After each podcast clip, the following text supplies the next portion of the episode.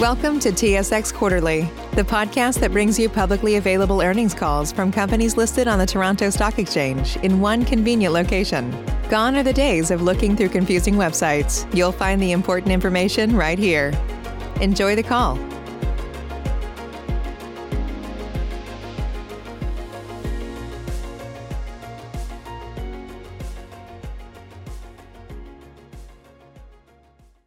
Good morning and welcome to the SunOpta second quarter fiscal 2020 earnings conference call. By now, everyone should have access to the earnings press release that was issued this morning and is available on the Investors Relations page on SunOpta's website at www.sunopta.com. This call is being webcast and its transcription will also be available on the company's website. As a reminder, please note that the prepared remarks which will follow containing forward-looking statements and management may make additional forward-looking statements in response to your questions. These statements do not guarantee future performance and therefore undue reliance should not be placed upon them.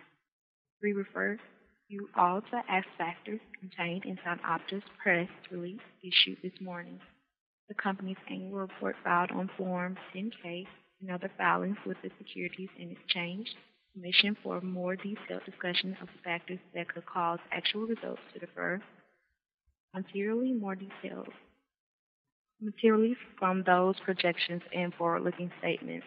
The company undertakes no obligation to publicly correct or update forward-looking statements made during the presentation to reflect future events or circumstances, except as may required under except as may required under applicable security laws.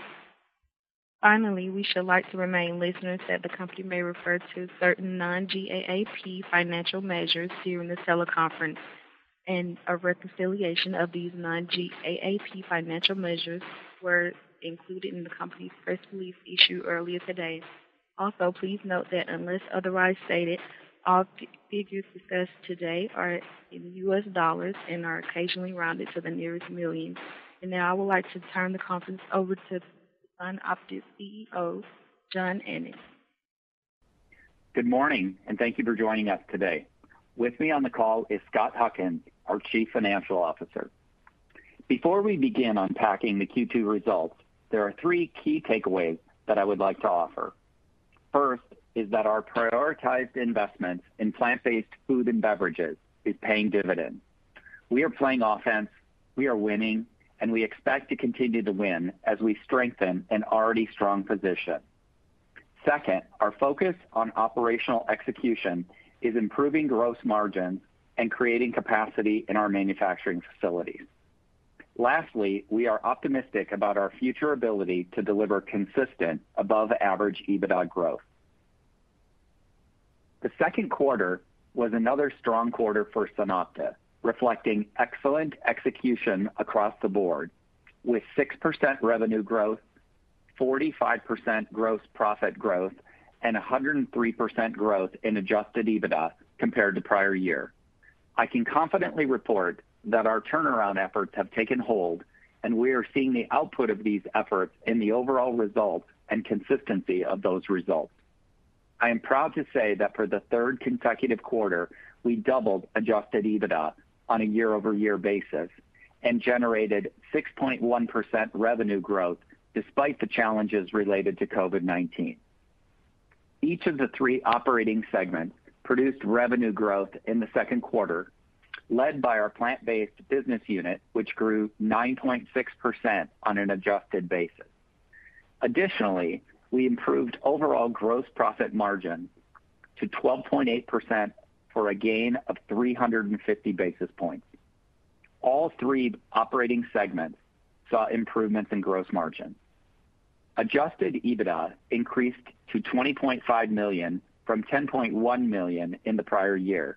Encouragingly, we also generated positive operating cash flow during the quarter, despite the seasonal investments in working capital that are typical in the second quarter. Now, before we go further, let me comment on COVID-19 and its impact on our business. Similar to nearly every business around the world, COVID-19 related issues and opportunities impacted much of our Q2 effort. Our manufacturing teams have done an amazing job keeping our production facilities operating, and we are incredibly proud that while we have had employees affected by COVID-19, there are no confirmed cases of community transmission at any of our locations. We have had some minor disruptions in our operations, but overall, we have managed this exceptionally well with employee safety being our top priority. While COVID-19 has created dramatic swings in individual customer orders, the aggregate impact on total revenue and total EBITDA was modestly negative. Scott will share a more detailed overview of the financial impact of COVID-19 in his section. We continue to make good progress with our capital projects, which are on time and on budget. These investments are principally focused in our plant-based BU and will further build on our strength in plant-based beverages. Our ruthless prioritization and focusing on our most promising and high return opportunities while de-emphasizing lower margin, lower return on capital segments of our business is positively impacting margins and cash flow. I am pleased with the progress against our core priorities within each of our business segments. The efforts are increasingly apparent in our financial results. Let me discuss each segment in greater detail. Our plant-based food and beverage business unit has been and will continue to be our top investment priority. This BU is composed of several product categories. The largest is our plant-based beverages with products such as soy, almond, and oat, plus our broth business. Second is ingredient extraction. It's an important emerging business where we convert plants into the concentrated bases for making plant-based food or beverages, such as oat milk. Lastly, the sunflower and roasted snacks business is also included in this segment. Our plant-based business unit is firing on all cylinders and once again exceeded our own internal forecast and is driving significant revenue and margin growth. Despite the impact of COVID-19, the diverse customer base we have built across the platform is demonstrating our ability to operate and drive strong financial performance in any environment. We have a robust business development pipeline to support growth in 2021 and beyond, and we are excited about our well-timed capacity expansion projects.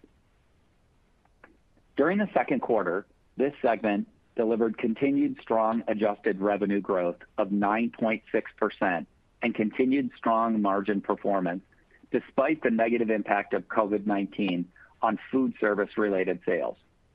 The revenue growth was broad-based, driven by both plant-based beverage revenue and new broth business, partially offset by sales to a large food service customer who was impacted by COVID-19.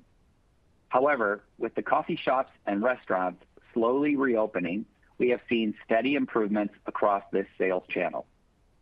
It is impressive that the plant-based business delivered growth during an environment where there were significant negative impacts on our food service customers. This is a testament to the strength of the plant-based platform. Perhaps more impressive than the revenue growth was the margin expansion. In Q2, we delivered an 18.2% gross margin, an improvement of 340 basis points from prior year. This improvement is a result of great execution from our operation and supply chain teams. Driving our results is our strong execution, coupled with five underlying consumer drivers that are propelling this food movement. As a reminder of those five consumer factors, number one is sustainability. Plant-based products have a dramatically better environmental footprint than animal-based products, and consumers are increasingly converting their concern over climate change into purchasing choices. Second, animal welfare is a rising concern, especially among millennial and Gen Z consumers. Third is food allergies. Approximately 100 million Americans and 5 billion people globally are lactose intolerant. Fourth is taste preferences, as consumers discover the great taste of products like oat and almond milk. And Fifth is health benefits, be it vegan, vegetarian, or just a focus on clean eating. To continue to capitalize on these trends, we remain on track with our capital project to expand our extraction capabilities and are progressing with the other two expansion projects to increase capacity and capabilities across our national footprint. We continue to expect all three of these projects to come online in the fourth quarter of this year, providing the capacity for significant future growth. We are particularly excited about the timing of our extraction capabilities, which expands our capacity fourfold to support the strong growth of oat milk, a category growing over 300%. When fully utilized, these three capital projects have the potential to provide $100 million of additional revenue. Filling this capacity certainly does not happen overnight, but as I mentioned previously, I am pleased with our sales pipeline development. Our leadership in plant-based beverages, our broad capabilities, and our strong positioning are driving significant new opportunities in this segment. Turning to fruit, the fruit-based business unit continued to deliver strong margin improvement and posted a 0.8% adjusted revenue increase in the second quarter, driven by new distribution of fruit snacks and retail channel frozen sales, offsetting the impact of food service sales decline due to COVID-19. Frozen fruit continues to benefit from our pricing and margin enhancement initiatives. Gross margin expanded 350 basis points year-over-year, continuing recent improvements. Once again, our fruit operations team has done a great job managing COVID impacts and delivering on our productivity plan. Our plan to improve the margin profile of our frozen fruit segment is progressing, and our results are tracking in line with the expectations we have discussed over the last year. I can share that our productivity investments are ahead of our expectations and are incrementally evident in our quarterly margin progression. As evidence of these efforts and our capital investments, it's impressive to note that we are now running our facilities with 40% fewer seasonal workers versus 2018 while maintaining our capacity and processing capabilities. As we discussed last quarter, we entered this year's harvest with very lean inventory position, and we are well into the California harvest. The freezer harvest this year is coming in lower than we expected. COVID-19 has produced a change in consumer purchasing patterns, and the retail demand for fresh strawberries is significantly higher than normal. This demand is incenting growers to keep harvesting for fresh versus switching over to freezer. Our estimate is that the season will come in 15%-20% below historical norms. Strong fresh demand, combined with last year's shortfall, has had inflationary pressures on the prices we are paying for fruit. While the harvest is not what we had hoped for, the efforts we undertook in 2019 to reduce volatility and exposure to California have paid dividends. Our stepped-up grower relations efforts have enabled us to procure a much higher market share of the available fruit compared to what we were able to procure in 2019. Our automation efforts generated significantly higher yields, higher throughputs, and allowed us to operate with significantly fewer seasonal workers. Our efforts to move customers to pass-through pricing is helping them and us, and we estimate roughly 30% of the business is now operating on this formula. Lastly, our efforts to build a supply network outside of California will also help us offset some of the California supply shortfall. We are confident in our long-term fruit optimization plan and continue to expect sequential improvement. While the news on the harvest may sound concerning, I would offer this point-in-time view that in 2021, the fruit business unit performance will likely look broadly similar to 2020 in terms of profitability. I will, of course, update this view as we learn more. I want to end on fruit by commenting on the recent launch of a branded fruit bar called Arbor. As I've said in the past, innovation will be a core growth strategy, and we believe that having brands as a go-to-market option will allow us to launch more new products. Brands as a part of our strategy is something we will likely deploy in other areas as we seek to innovate, create markets, and propel growth. This in no way distracts from our core business of private label and co-manufacturing. In fact, it is our view that it will make us a more valued partner as we contribute to category growth, build expertise, bring innovation to the market, and raise consumer awareness. Finally, the Global Ingredients segment also delivered a strong second quarter with 6.9% adjusted revenue growth and a 300 basis point improvement in gross margin year-over-year, 160 points net of FX. The growth and gross margin improvement were driven by both the Tradin Organic ingredient business and our premium juice offerings. The margin improvement reflected increased pricing spreads, higher margin product mix, and manufacturing efficiency. This, combined with a favorable commodity hedging result and higher sales pricing and lower bottling costs for premium juice products, drove margin improvement. I am pleased to say that we have made significant progress in our manufacturing facilities in our cocoa processing facility in Holland and our sunflower facility in Bulgaria. Developing manufacturing capabilities, in addition to our unique organic supply chain, is a powerful combination. Adding these value-added processing capabilities is another way that we are building on the differentiated position that Tradin enjoys in key segments. All these improvements set the stage for continued growth. Our strategy to focus on margin and the return on capital profile of our ingredient segment is now well underway and contributing to the improvement in margins and returns. In conclusion, I'm very pleased with our second quarter performance across all three of our operating segments. Our focus and improved execution has driven the success of our turnaround efforts, which has transformed into an organization that has doubled EBITDA for three consecutive quarters. And candidly, I like our chances of making it four in a row. We believe the historical volatility in our quarter-to-quarter and year-to-year financial performance is behind us, and we are well-positioned for both growth and further margin enhancement going forward.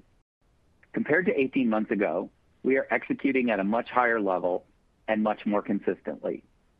At the risk of being repetitive, I want to reiterate our bullishness on our plant-based food and beverage platform as the single most powerful driver of long-term growth.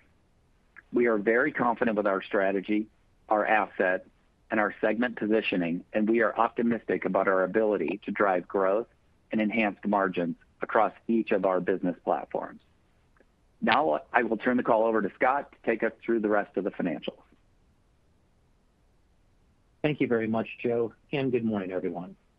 Let me walk through gross profit and the rest of the income statement, given Joe's discussion of the commercial activities and revenue during the quarter. I will also cover our balance sheet and cash flow results. First, as Joe mentioned, we had another strong quarter with 6.1% revenue growth and doubled adjusted EBITDA year-over-year. We estimate the impact of COVID-19 on revenue was a negative $10 million. Gross profit was 39.7 million for the second quarter of 2020, an increase of 12.4 million or 45% compared to 27.3 million during the second quarter of 2019. Plant-based segment accounted for 4.6 million of the increase in gross profit, mainly reflecting revenue growth, plant productivity efforts, and higher capacity utilization, partially offset by wage premiums and higher cleaning costs attributable to COVID-19. Global Ingredients contributed 4.4 million of improvement, primarily due to the increased pricing spreads for organic ingredients and premium juice products, productivity improvements in our factories, and a $1.8 million increase in commodity hedging results. The Fruit-Based segment was responsible for 3.4 million of the gross profit improvement, including improved pricing efforts and a favorable mix of higher margin retail versus food service sales, partially offset by lower sales volumes and plant utilization for fruit ingredients, together with wage premiums and higher cleaning costs attributable to COVID-19. We estimate that COVID-19 impacted gross profit by a negative $3 million in the quarter, including approximately $1 million of additional plant operating costs. As a percentage of revenues, second quarter gross margin was 12.8% compared to 9.3% last year, a 350 basis point increase. All segments contributed significantly to the gross margin expansion, with gross margin expanding 350 basis points in the fruit segment, 340 basis points in plant-based, and 300 basis points in global ingredients. It is worth mentioning that our global ingredients business delivered that margin expansion with almost 10% less inventory compared with last year. Operating income was 8.8 million, or 2.8% of revenues in the second quarter, compared to a loss of 2.5 million last year.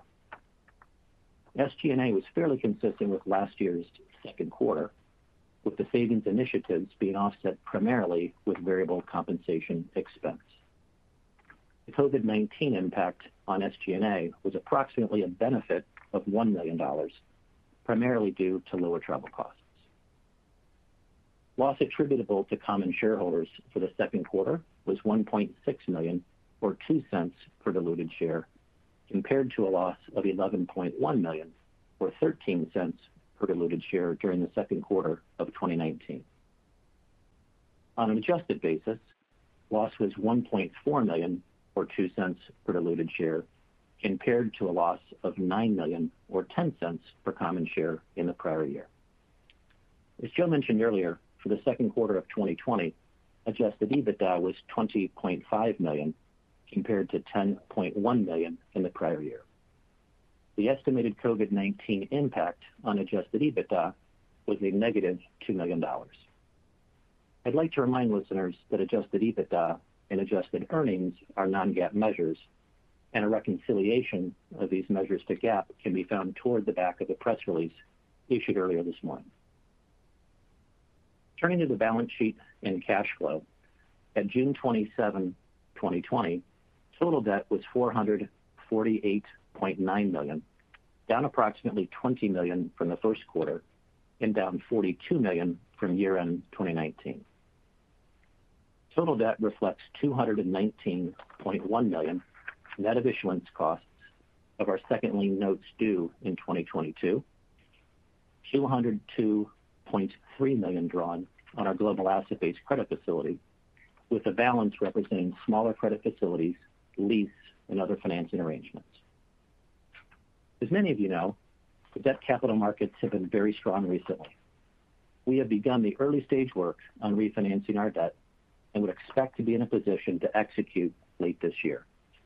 Our significant improvements in EBITDA to date and our expected continued improvements in EBITDA are a material asset in this process. In summary, we are confident in our refinancing opportunities. As most of you know, we raised 60 million of preferred stock commitments. We funded 30 million of that in April, and we let the remainder lapse, not tendering notice by July 15th, 2020. From a cash flow perspective, during the quarter, cash generated by operating activities was 2.7 million, compared to cash used of 31.7 million during the second quarter of 2019. The 34.4 million improvement reflects improved operating performance and continued working capital management. As a reminder, we generally see working capital investment increase during the second and third quarters based on seasonal inventory purchases, particularly in fruit.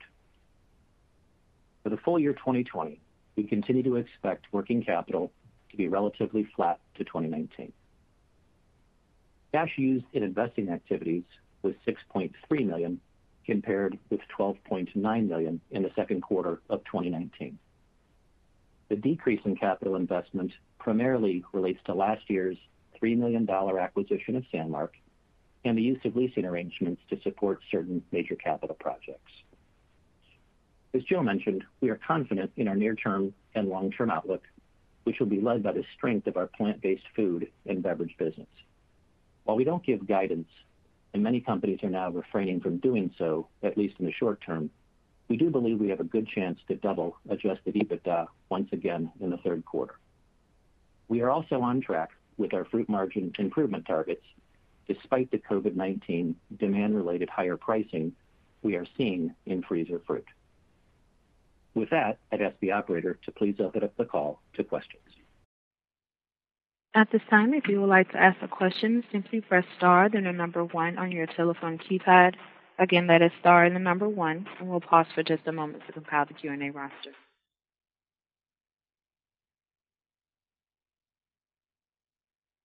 Okay, we have a question from Brian Holland, D.A. Davidson and Company. Thanks. Excuse me. Good morning, gentlemen. Um, First question, I guess on the strawberry side there and some of the uh, dynamics that you broke down in the harvest. Uh, you know, you've obviously made considerable investments um, in automation and productivity, uh, as you said, will help preserve some of the margin stability there.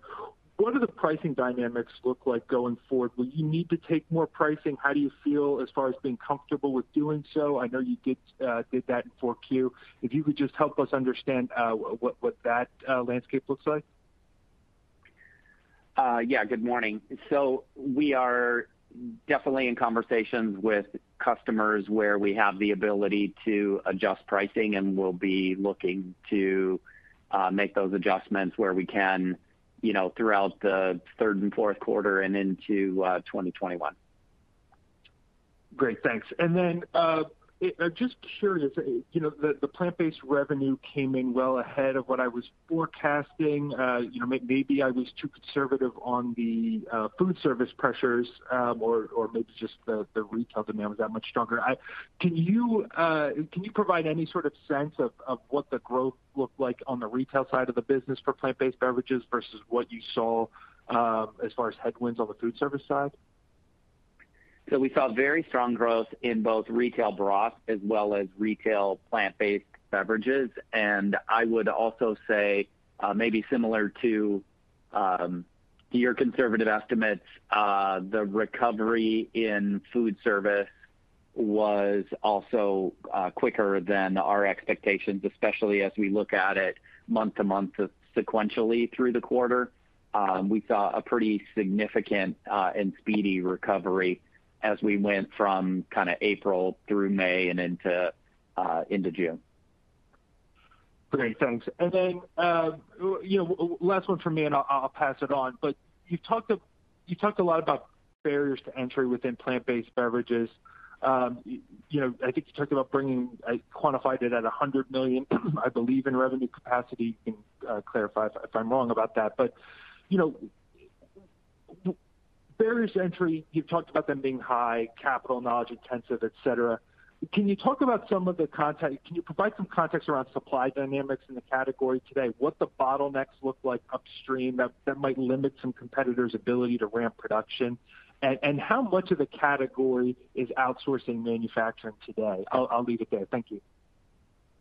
Yeah. So uh, I would say there are several barriers to entry. None of them are, you know, complete obstacles, but certainly challenges. One is the technical nature of this product manufacturing and the spectrum of all food and beverage manufacturing. I would certainly peg this uh, on the more technical side, and so that represents a barrier uh, because you have to be technically competent to efficiently and effectively run an aseptic operation. Uh, second is much of the capital associated with Uh, this platform is long lead items, so it's not something you can just pick up off the shelf uh, and drop into a manufacturing facility. You're talking 12+ months um, in order to order capital, get it installed, and get it operating, as you saw from our uh, projects. Um and so those are kind of two fundamental, you know, sort of long-term, not necessarily barriers to entry, but just obstacles Uh, for a quick resolution of the supply and demand imbalance that we see. Uh, relative to your question about what percentage of people um, outsource or use co-manufacturing, I'm not quite sure I can answer that question, um, you know, because we don't have visibility into every single um, competitor in the marketplace and whether they're self-manufacturing or using uh, a third-party co-packer. It's a good question.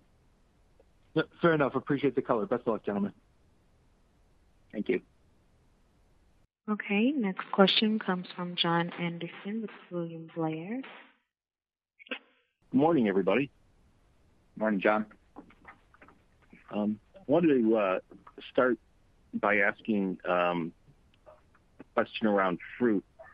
Um, you mentioned that the margin optimization program is on track, and um, it seems impressive that given the some of the availability and pricing uh, dynamic this year, that you're able to deliver the kind of margin improvement that you were hoping for. Um, as we look to the balance of the year, I think that oh, the original communication was that fruit margins could get back towards a 10% level, I think. I may be wrong on that. Correct me if I'm wrong. But are we moving? Uh, are we still on track towards, say, exiting the year at about 10% gross margin rate you know in fruit? Um, you are correct. That is what we have communicated, and you're also correct that um, we remain Uh, in the view that we can exit the year um, near that double-digit mark. Okay. And then um, follow on that, I think, um, Joe, you might have mentioned that you made a comment that 2021 margins in fruit may look like margins in 2020. I guess I just wanted to get some clarification on that because I would assume with the sequential progression you've seen in 2020 in fruit and maybe a more normal year next year, that profit would be up in that business in 2021, not necessarily flat to 2020. Yeah. So a couple comments, and I and I think Scott can add some color as well. The first piece is you know, we're not to try to forecast what the crop is to look like in 2021. Um, you know, We can only comment on, call it, you know, what's in our purview in front of us. And so we feel um, you know, not necessarily gross margin percentage. What I said was overall profitability. So think of that as a as a dollar component. Um, really what we're trying to suggest there, Jon, is that while the crop um, is not coming in as we would expect, um, that you know, we shouldn't expect a material erosion uh, in the profitability of our of our fruit business. Uh, obviously, to talk about margin or margin percentage, we would need to know where revenue's coming, and that's a you know, an evolving piece as we work with customers on pricing. Um, but certainly, you know, want to send uh, the clear signal that that while the harvest isn't where we would want it to be, that we have the situation under control. Okay. Scott, anything to add? Yeah. Hey, Jon. I'd say um, Joe Joe hit the themes correctly. I think that the point is between you know productivity improvements in the segment, we're benefiting from uh, the comparatively you know, weak peso, so it's down 15%-20% year-over-year. You'll recall we do have a fairly good-sized processing facility in Mexico. Three, Joe commented on our ability to pass through you know, some of the increased price. You know, we think that that keeps us largely on track for the second half of 2020. Much like a year ago, we'll have a little bit of a, probably a very similar kind of negative carry into the uh, first half of 2021, therefore leaving us probably flat-ish in terms of profit for uh, for 2021. Okay. Impressive that you know, we're making the significant progress we're making this year in margins, despite not getting a lot of help from the um from the uh from the harvest itself. Shifting gears to um to the plant-based food and beverage business. Um you know, there, this new capacity sounds super exciting because it sounds to me like you're enhancing your capacity in some of the legacy lines, uh, plant-based beverage broth, but then you're bringing this new capability on to uh, do extraction and supply, uh, I guess, other manufacturers with um, components that they need to produce um, their branded oat-based beverages, for example. So the $100 million opportunity that you talked about, how um, far off is that? How do you think about that? Because, right, that may be the market opportunity, but you have to build a pipeline right? You have to convert, you know, that business into commercial uh, or in-market business. So how should we be thinking about your ability to go and get that 100 million once the capacity is in place?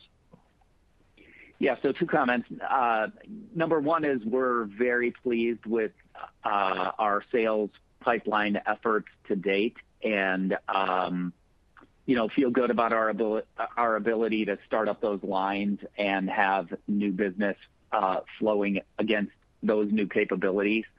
Um, to your second question, you know, we've set ourselves a goal to have those new capabilities um, kind of fully utilized uh, in 24 months. So call it by Q4 of 2022 that we would be fully utilized rolling into 2023. Terrific. And and uh you know, obviously that could go faster if, you know, the sales pipeline efforts, you know, accelerate faster than we thought. But that that is at least at the moment the goal that we have set for ourselves is 24 months to full utilization. Great. Um, and then you've had terrific performance year to date in the global ingredient business, particularly the margin improvement you've seen there. Is that a function of just better, um, you know, operating the Crown of Holland plant, you know, more effectively, efficiently? Uh, are there other, you know, one or two other things maybe that you could shed some light on that's that's leading to some of that um, powerful margin expansion in that in that segment?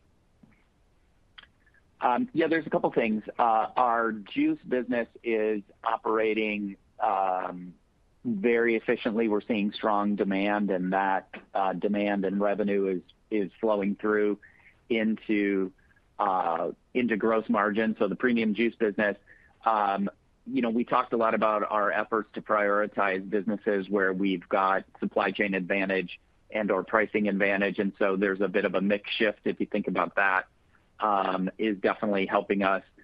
Uh, and then the third piece is certainly the uh, output and efficiency of our manufacturing plants uh, within the global ingredients business is helping us lift gross margin. The last one for me. It sounds like later this year, you know, let's assume, you know, you have a strong third quarter. It sounds like you think you can double EBITDA again in the third quarter. You have, you know, a TTM EBITDA level, which is significantly higher than, you know, the prior, you know, trailing twelve months, puts you in a better position to, you know, address the the balance sheet. What is your uh is your goal to, uh, as you think about what you're likely to be able to accomplish, is it is it extend maturities at comparable, you know, pricing or interest rates, or is it, you know, better pricing terms? Um, I'm just trying to get a sense of what you hope to accomplish there. Yeah, Jon, I guess it's uh, a couple of things. So you hit the nail on the head. I mean, perspective, we entered uh, 2020, call it 10 times levered, you know, through 2Q low sixes. So Obviously that's what I was getting at in my earlier comments about, uh, you know, that's a formidable asset. And so as we continue to lift EBITDA, you know, that equation, you know, continues to improve. So I think, you know, job one is if you think through the two debt instruments, know, the ABL matures in uh, March 2022. That's the first one up. And then the second lien notes mature in October of 2022. So I think first priority really is working on maturities. Um, you know, capital markets are obviously fluid, so it's hard to call, you know, an exact interest rate sitting here, you know, in August. But I think I'd be focused in priority order on maturity extension and, you know, hopefully with a relatively Uh, cohesive uh, set of capital market conditions, our improved performance will give us at least a chance to mitigate some of the existing interest rate levels. Great. Thanks, and congratulations on another strong quarter. Thank you, Jon. Okay. Next question comes from Mark Smith from Lake Street Capital. Me. Just wanted to see, um, you guys quantified a fair amount of the COVID impact. I just want to run through those and make sure that we have those numbers right. Was that a $10 million negative impact on revenue, 3 million negative gross profit, um, and 2 million negative on EBITDA? And if so, maybe just walk through a little bit of how much of that is spending on, taking care of employees, working on safety measures versus how much is kind of outside of your control. Yeah. Uh, first of all, good morning. Um, your numbers are correct. And I think um, in my comments, I said we had about 3 million of gross profit headwind, of which approximately 1 million was, call it, you know, premium pay and spend uh, in plants, and then $1 million of SG&A benefit, you know, primarily lower travel costs resulting in that net negative $2 million of EBITDA. Okay. Perfect. And then just looking at the increased capacity in plant-based business, we talked about kind of long term, um, you know, when that's more fully utilized. Can you talk more kind of short term when we start to see those incremental ramps and benefit? You know, as we you know, we expect a strong fourth quarter, um, you know, our broth business continues to accelerate. Plant-based uh continues to, you know, post very strong results. So, with the added capacity, we would certainly expect to have a very strong fourth quarter uh across the plant-based food and beverage platform.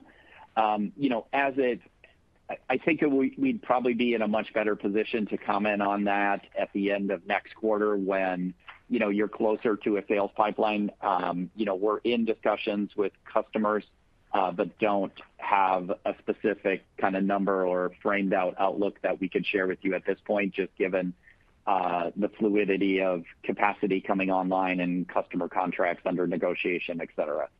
But again, you know, we are pleased with our sales pipeline efforts to date. Okay, that's fair.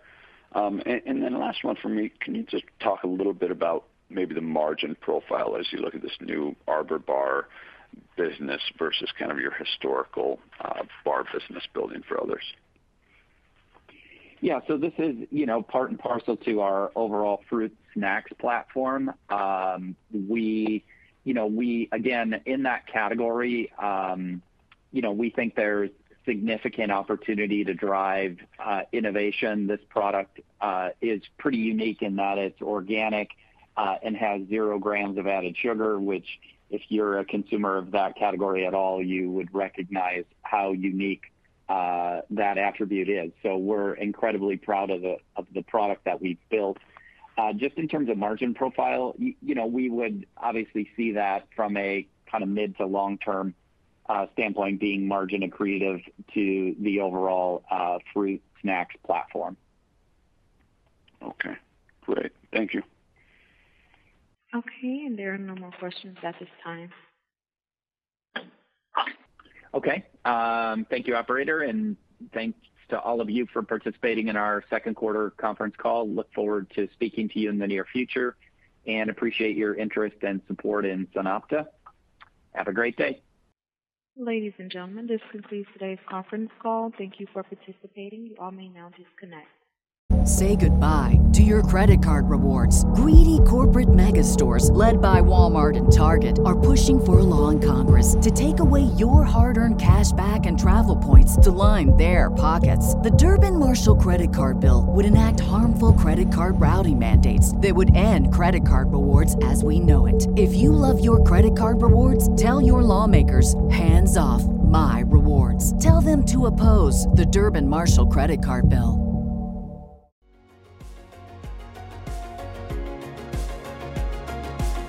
Thank you for listening to TSX Quarterly. If you enjoyed the cast, remember to leave a good rating. And remember, for any additional inquiries, please consult the company's investor relations section on their website. See you next time.